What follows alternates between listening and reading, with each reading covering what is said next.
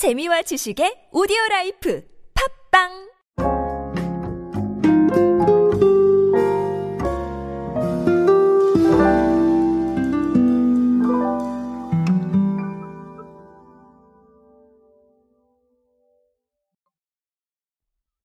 여러분 혹시 아이스크림 좋아하십니까? 아, 저는 개인적으로 아이스크림을 정말 좋아해서 사실 뭐 여름이 아이스크림의 계절이다 이렇게 생각하실 수도 있는데 오히려 저는 겨울에 더 많이 먹는 것 같아요. 아, 사실 여름이고 겨울이고 많이 먹습니다.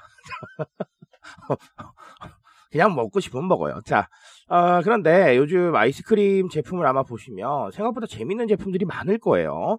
아, 최근에 CU 통계도 보니까 어, 바로 이 제품이 어, 아이스크림 매출 1위를 달성을 했대요.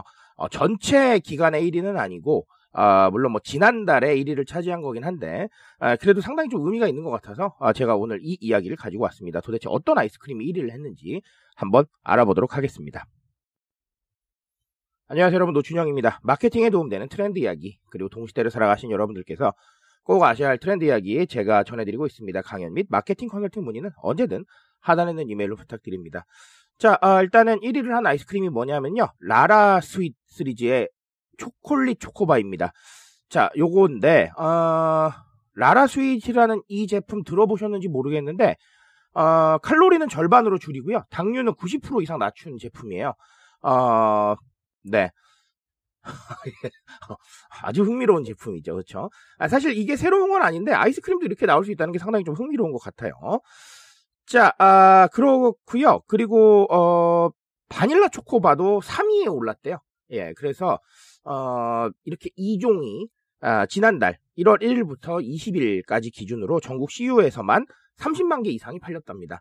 어, 입소문을 좀 타고 있는 것 같아요. 어, 그런 부분도 좀 있고요. 자, 이런 상황이다 보니까 또 이거를 어, 라인업을 좀 더 늘린다고 이런 얘기도 나와 있고요.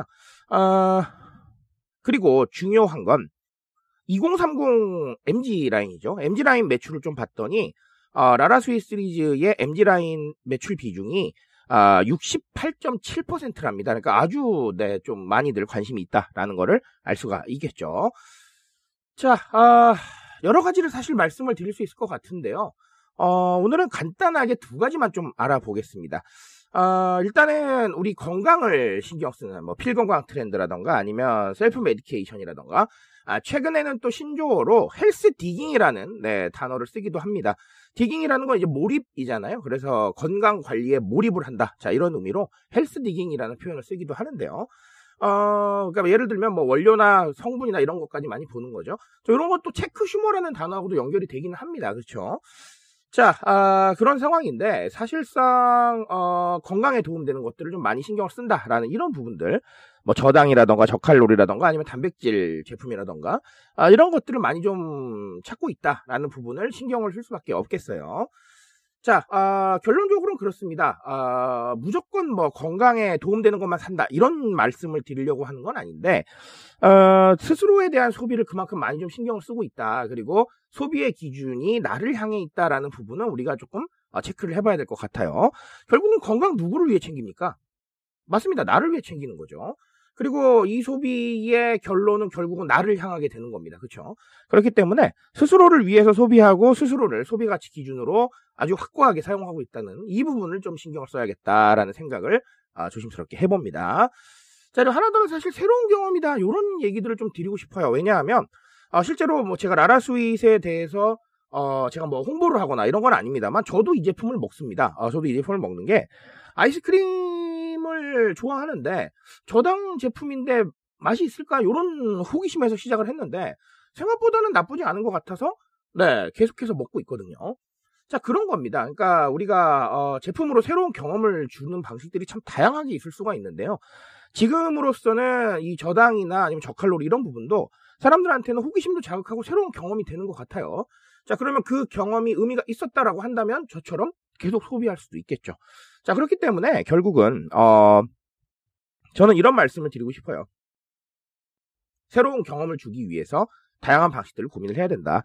어, 즉, 뭐, 컨텐츠 마케팅이라던가, 아니면 뭐, 컨셉형 마케팅이라던가, 어, 이런 부분들도 아주 좋고요. 뭐, 간접 경험 주는 것도 아주 좋겠죠. 자, 근데 사실 이런 방법도 새로운 경험의 일부는 될 수 있겠다. 어, 이런 생각들을 한번 해봅니다. 어, 그만큼 새로운 경험이 중요해진 시대예요. 그러니까 어, 다양한 방식을 통해서 경험을 줄 수 있는 방식을 고민하시는 게 어, 정말 필요하겠습니다.